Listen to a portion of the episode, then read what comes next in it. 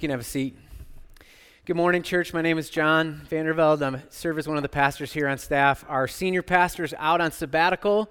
I've been filling in this summer, doing a little bit more preaching. I was gone last week. I was actually uh, struck this morning. Uh, I was gone last week with two uh, men that serve on our elder board. They're also dear friends. We were down in Indiana, and we did a 100 mile gravel bike race uh, together. How many church elders do that with their pastors, right? It's pretty awesome, huh?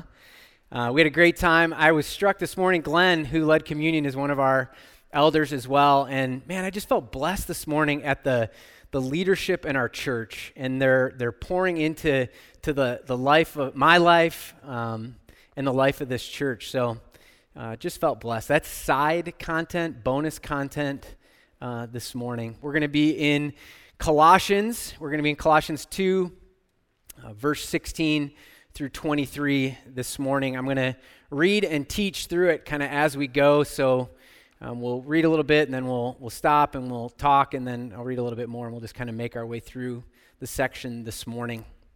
Paul starts in Colossians 2, therefore. So we're going to go word by word today. And um,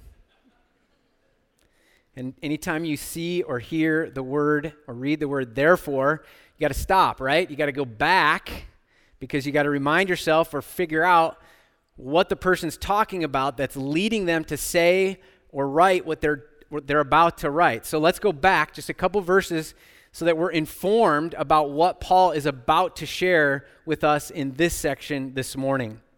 Let's go back to chapter 2, 13 through 15. Paul writes, When you were dead in your sins and in the uncircumcision of your flesh, God made you alive with Christ, death to life in Christ. He forgave us all our sins, having canceled the charge of our legal indebtedness, which stood against us and condemned us. He has taken it away, nailing it to the cross. And having disarmed the powers and the authorities, he made a public spectacle of them, triumphing over them by the cross. So Paul here is saying we were, we were once dead in our sin, now we're brought alive to Christ. We were, we were once indebted, and now we are totally free because of Christ. This is a, a freedom declaration that Paul has made. You are, you are free because of Christ. You are free from the debt, free from being enslaved by your sin. You are free in and with Christ. And, and that is informing this next section of the text that we're going to walk through this morning. This proclamation of truth about our freedom moves Paul to write this next section of the text. And it, it's a series of warnings for the church warnings to guard this freedom that they have in Christ. So let's read verse 16 in, in 17 together. Therefore, do not let anyone judge you by what you eat or drink or with regard to a religious festival, a new moon celebration, or a Sabbath day. These are a shadow of the things to come. The reality, however, is found in Christ. Do you hear the warning? Don't let anyone condemn you. Don't let anyone condemn you by what you eat or drink or, or your acknowledgement of this new moon celebration. Can be a little confusing. What, what is Paul talking about here? What is this, this stuff about diet and what is this new moon celebration? Let's, let's talk about it a little bit here. Let's go through it a little bit. What Paul is referring to here is, is the Old Testament law, more, more specifically, the law that's found in Leviticus. And, and the law in Leviticus has some very, very detailed and specific instructions about what the Jewish people could and could not eat. There's actually instructions about if they act, if they touched something that they weren't allowed to consume, how they became became cleansed again. So there was clean and unclean uh, a list in Leviticus. It's found in chapter 11. I'm not going to read it this morning. It's long. It's got tons of detail about the diet of someone who is Jewish um, back in the Old Testament. There's also in the law some very specific instructions about what's called the new moon celebration. That is the start of a new month. And God tells his people when, when there's a new moon, a start of a new month, you are to offer additional animal sacrifices, additional sacrifices from what you normally do on Sabbath. You're going to offer more sacrifices to me because it's the start of something new. And on that new moon festival and that new moon celebration, you're going to also take a, an additional Sabbath day. So, Paul is talking about here the old law, which if you didn't follow those instructions about diet, you were, you were condemned by the law. If you didn't follow those instructions about the new moon celebration, you were condemned by the law. And what Paul is teaching here is that you are you're no longer condemned by the law. Because of Christ, you are set free. So, what's going on in Colossae, we weren't there, we don't know for sure, but what we can speculate pretty educatedly is that there were some Jews in Colossae that were teaching, or, or maybe people that were influenced by the Jews who were teaching in Colossae, that you had to continue to follow these regulations, to follow the law in order to avoid being condemned. And Paul is saying that the law no longer has that power to condemn you. That no one can tell you that because you don't do these things, you don't you eat those things that you're not supposed to eat, you, that that doesn't matter anymore all that matters is your relationship with Jesus, that Jesus is enough. Jesus sets you free. Jesus is what cleanses you. And you, you have no condemnation. You are no longer indebted. Your sin is, is buried because of Jesus. You are free in Christ, in Christ alone. Paul actually says that those things, those old restrictions and regulations, they're actually a shadow. They're not the real thing, they're a shadow of what is to come, which is Jesus. So, because Jesus has come, we don't have to follow the shadow any longer. We can follow the real thing, which is Jesus. We are free and made holy and righteous through Jesus. What Paul is not doing here is condemning the law or teaching us the place of the law or what the purpose of the law is or the value of the law. He's not doing any of that. What, what Paul is doing here, and which he's, he's done through the, the whole letter up to this point, and what he's going to continue to do with this letter, is say that Jesus is enough. Jesus is sufficient. Jesus is supreme. Ultimately, what Paul is, is guarding, uh, is instructing the people to guard themselves against, and it's, it's a word for us today, is legalism.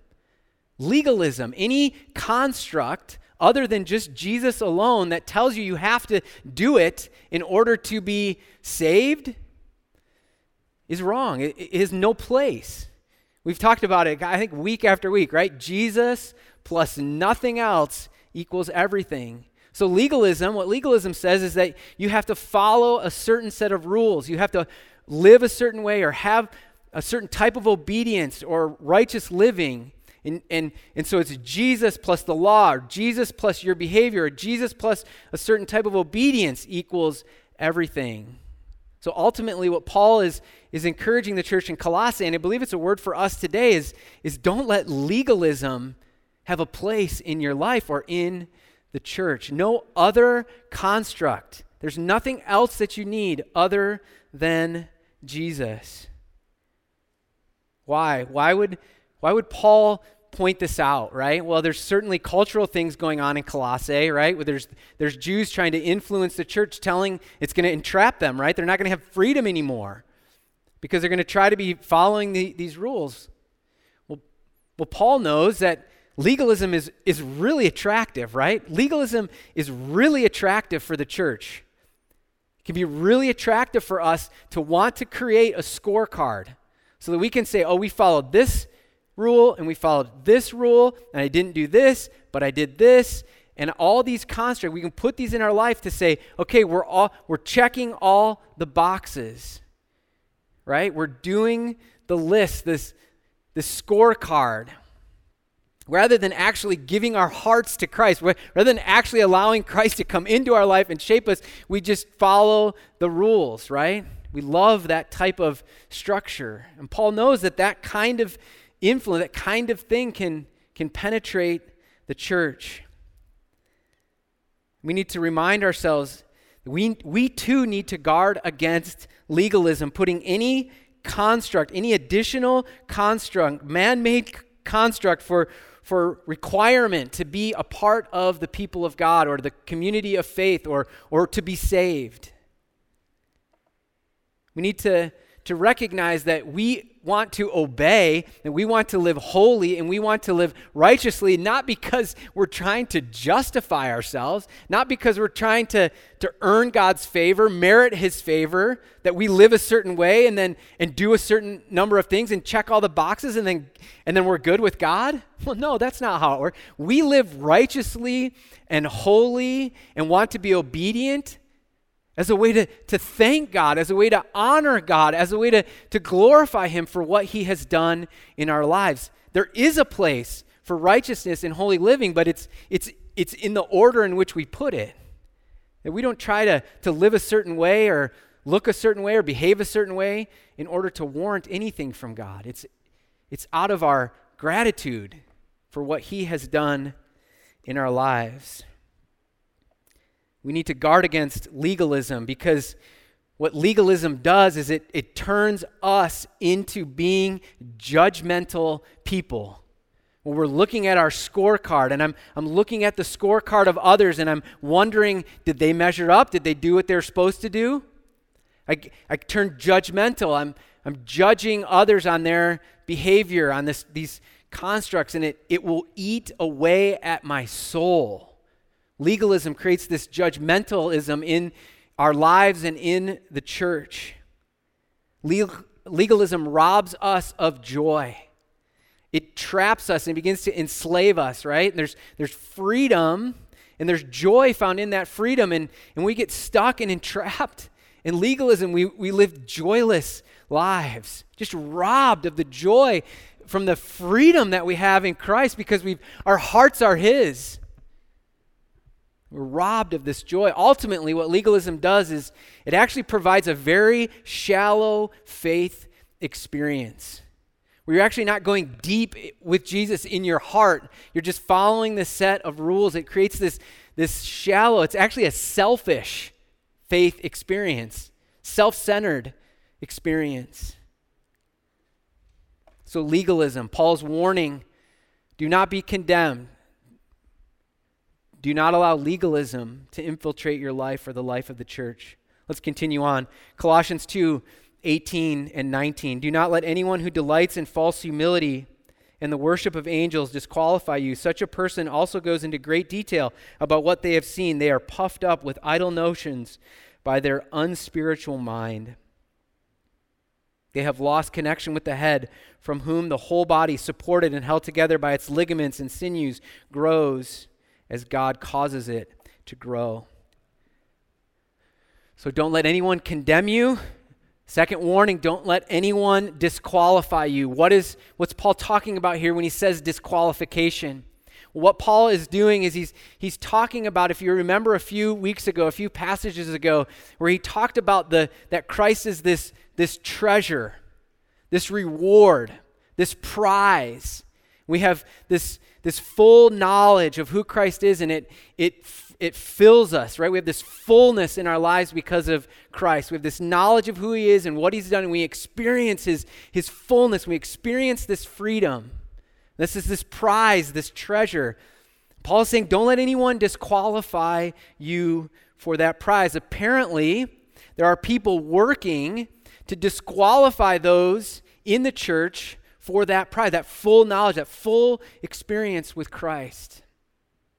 We've talked about this before, right? That there's, there's influence. Paul, part of Paul's reason for writing this letter is to address some of these influences, both inside and outside of the church, that are telling people to do things other than what he instructed them to do, to adding things to the true gospel that came from Christ. So, who are these people? What is, What's Paul talking about here in this section? Well, these people that Paul are, is talking about are called Gnostics. They follow Gnosticism. We've talked about Gnosticism before, so let me just give you a quick refresher.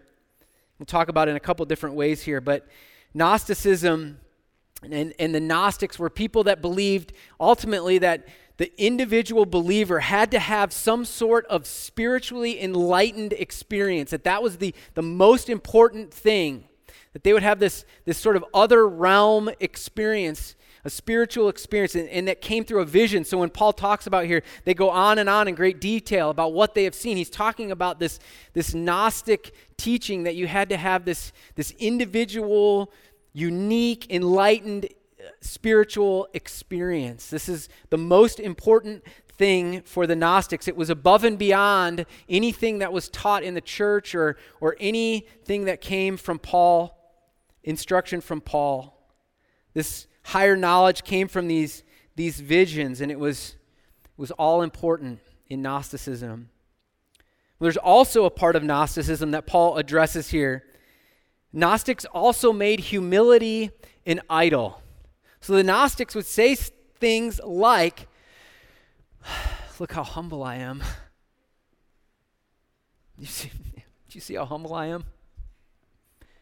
There's this idol of humility the not, it would go so far as they would say things like, well, we're so lowly, we're so humble, we can't actually worship God directly, so, so we'll worship angels instead. They're, they're a little, they can tolerate us a little bit more. So there's this, this humility that's this requirement for Gnosticism. So Paul is addressing it here. He's saying, he's saying that there's that's not real humility, right? He calls it false humility. He actually says they're puffed up. It's actually this, this in, in, entitled or pride that they have. It's not real humility.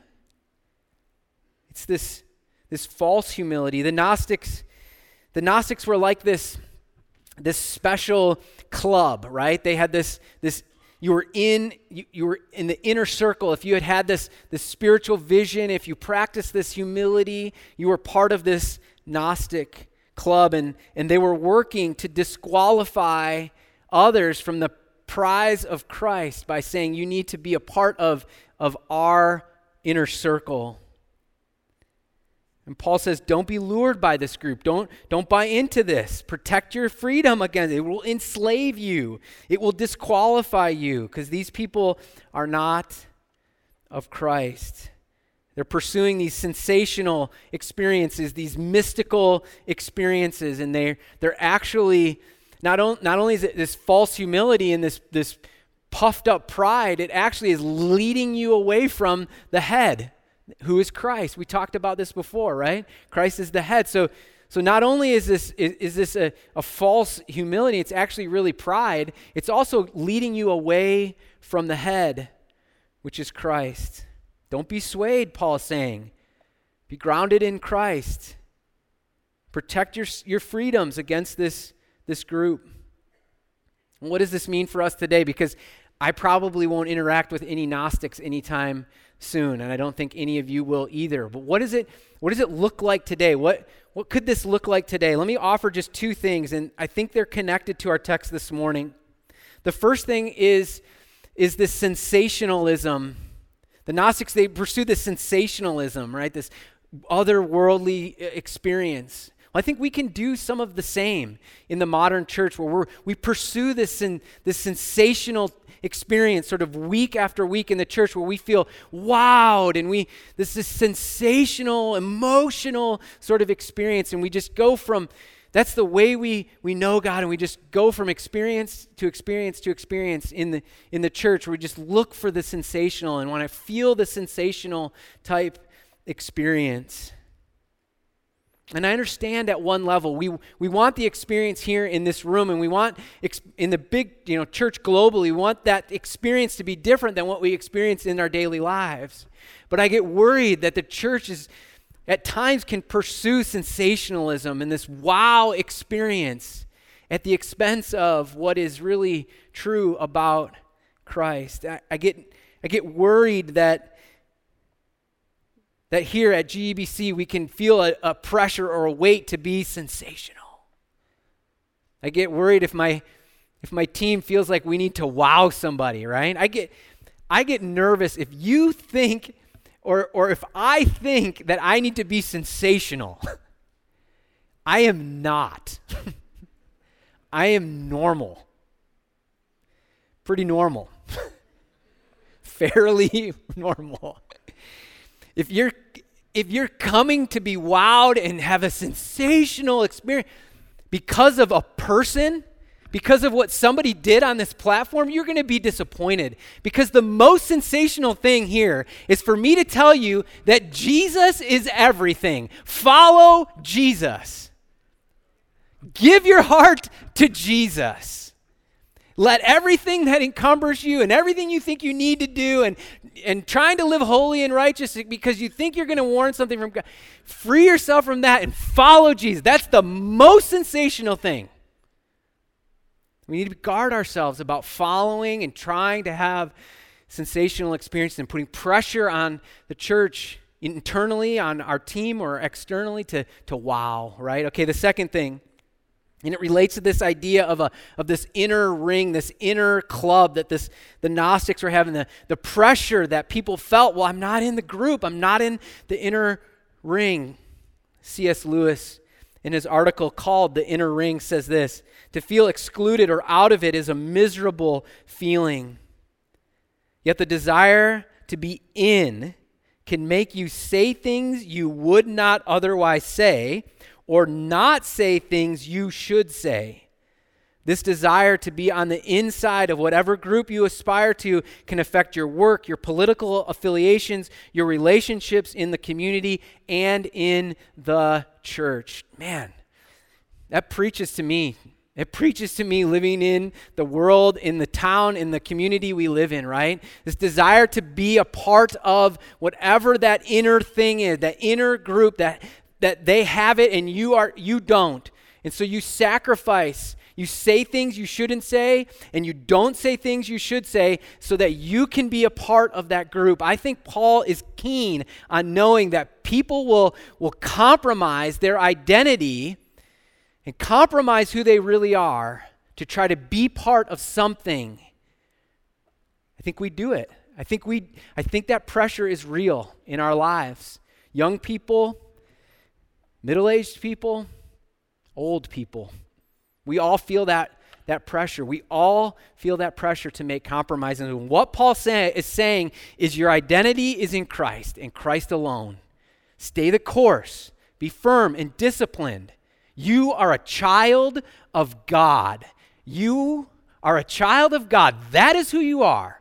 And guard against feeling the pressure to be a part of something that makes you compromise any of that. All right, let's continue. Colossians 2, verse 20 through 23. Since you died with Christ to the elemental spiritual forces of this world, why? As though you still belong to the world, do you submit to its rules? Do not handle, do not taste, do not touch. These rules, which have to do with things that are all destined to perish with use, are based on merely human commands and teaching. Such regulations indeed have the appearance of wisdom with their self imposed worship, their false humility, and their, fa- and their harsh treatment of the body, but they lack any value in restraining sensual indulgence. So, Paul has offered warnings about legalism, he's offered a warning about the sensationalism, and this third warning we have for us today is about asceticism. It's kind of a big word. What is asceticism? Asceticism is this, this severe self discipline that we would put on our lives, on our, on our body, where we would, we would we would remove any sort of pleasure or indulgence in our life. We would, we would be so self disciplined physically, and we would, we would hold back anything that would bring us any kind of pleasure. It's, it's, it's, it's similar to legalism, but it's an extreme form of legalism.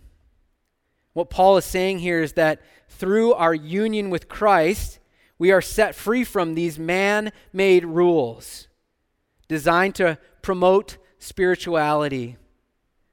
To practice asceticism, Paul writes, is, is to adopt a worldly system of religion based on elementary principles. We talked about Gnosticism earlier, about 12 minutes ago. We talked about Gnosticism earlier. There's, there's another part of Gnosticism. Uh, that part of Gnosticism is that the body and the, the soul and the spirit are, are not connected. They're two totally separate things. And what is most important is the soul and the spirit. And our body is actually evil and sinful. And so the body is like this we shouldn't we shouldn't care about the body. The body is is bad. The body is enslaving our spiritual experiences. And so the gnostics would do things like to their body to hate their body and and and hurt their body. You can hear you can see paul talking about the harsh treatment of your body. The gnostics are everything was about the spirit and the body was this evil thing that was enslaving them from their spiritual experience. To, to practice asceticism was an attempt to, to free the spirit from the prison of the body. What's interesting is that this type of thinking actually made its way into the church, into the early church. I'll tell you one story that I was looking up this week. Simeon the Stylites was an ancient church uh, priest. And he was um, so set on the body, uh, wanting to punish his body, and that the body was causing him to sin other than the heart, right? He's focused on the body. And so what he did is he built himself a pillar 50 feet high in the air, and he put a very tiny platform at the top of it. And he lived there for 36 years until he died, thinking that feeling the, the weather and the elements and, and not having any way to get his own food, people would, would throw or, or use things to get food up to him. Being separated from, uh, from people would create this sort of spiritual high, this, this, this spiritual experience that it would, it would warrant and it would it obligate God to treat him in a certain way because look how, how spiritual I am living up on top of this, this pillar going without food and going without sleep. These things made their way into the early church. Even Martin Luther, before discovering the truth of God's grace and justification by faith alone, he almost died, nearly destroyed his health through asceticism. They would do things like walk up flights of stairs over and over and over again on their knees to feel this pain that would, would the harsh treatment of their bodies that it would warrant something from God. The truth is, is, is we know, right, that, that God is most interested, that Jesus is most interested in our hearts, that there's nothing we can do in our body that would warrant God's attention or favor. These things may look really impressive, right? But they are just religiosity. They're not, they look, they have the appearance that these would be wise things to do, but they, they don't. They aren't. It's just religiosity. It manages, it manages to only deal with the outside, right? It doesn't deal with the heart. And Jesus is most interested in our hearts. Our, our hearts, our inner per who we are. That is what Jesus is interested in cleansing. He's interested in saving. He's interested in transforming. And not that our bodies don't matter, certainly they do. We've talked about that over and over here at GBC. But what Christ changes and transforms is our hearts. That it's not about giving our bodies to Him and following a certain type of list of rules, it's, it's about our hearts. Jesus says in Matthew 23, verses 25 through 28 Woe to you, scribes and Pharisees. These were the religious elite, the, the churchy people, the, the leaders in Jesus' day Woe to you, scribes and Pharisees, hypocrites! For you clean the outside of the cup and the dish, but inside they are full of robbery and self indulgence. You blind Pharisee, first clean the inside of the cup and the dish, so that the outside may also become clean. Woe to you, scribes and Pharisees, hypocrites! For you are like whitewashed tombs, which the outside appear beautiful, but inside they are full of dead man's bones and all uncleanness. So to you, outwardly appear righteous to people, but inwardly you are full of hypocrisy and lawlessness. So, church, I don't think any of us are, are tempted. I mean, I, I hope we're not tempted to build a 50 foot pillar and go live on top of it for 36 years, right? But I do think I do think we can be tempted into thinking that the outside is what is most important. That we that that the way that we look and the and thinking that if we just if we do these certain things or look a certain way or say the right things, that, that we're okay with God. And that that's not the case. What Jesus is interested in is, is, your, is your heart, your whole heart. Glenn, Glenn said that we, we can hold Jesus right at an arm's length. We want to just kind of manage this. And if you, if you come in and you take over my life and my heart, I, I, no. But this, that's what Jesus wants. He wants, he wants our whole hearts, our whole lives, where every part of us Every part of our being, the decisions we make, our, our purpose on, in life is, is to honor Him and to glorify Him and to follow Him and experience, experience the freedom from having to manage our sin and manage our lives and look a certain way. He wants our, our whole lives, our whole, He wants us to be free, church. That's what this Sunday is about, just being, being free in Jesus. Let me pray for us. Father God, we love you and we thank you for your word this morning. I thank you for the Apostle Paul. Thank you that he listened to you and, and wrote these words that meant something to that church in Colossae, but they also mean something to this church in Glen Ellyn on 501 Hillside. God, I pray that today's word will have in, encouraged us where we've needed to be encouraged, rebuked us where we've needed to be rebuked, inspired us where we've needed to be inspired. We love you, Lord. It's in Jesus' name we pray. Amen. You can stand. We're going to sing a song in response.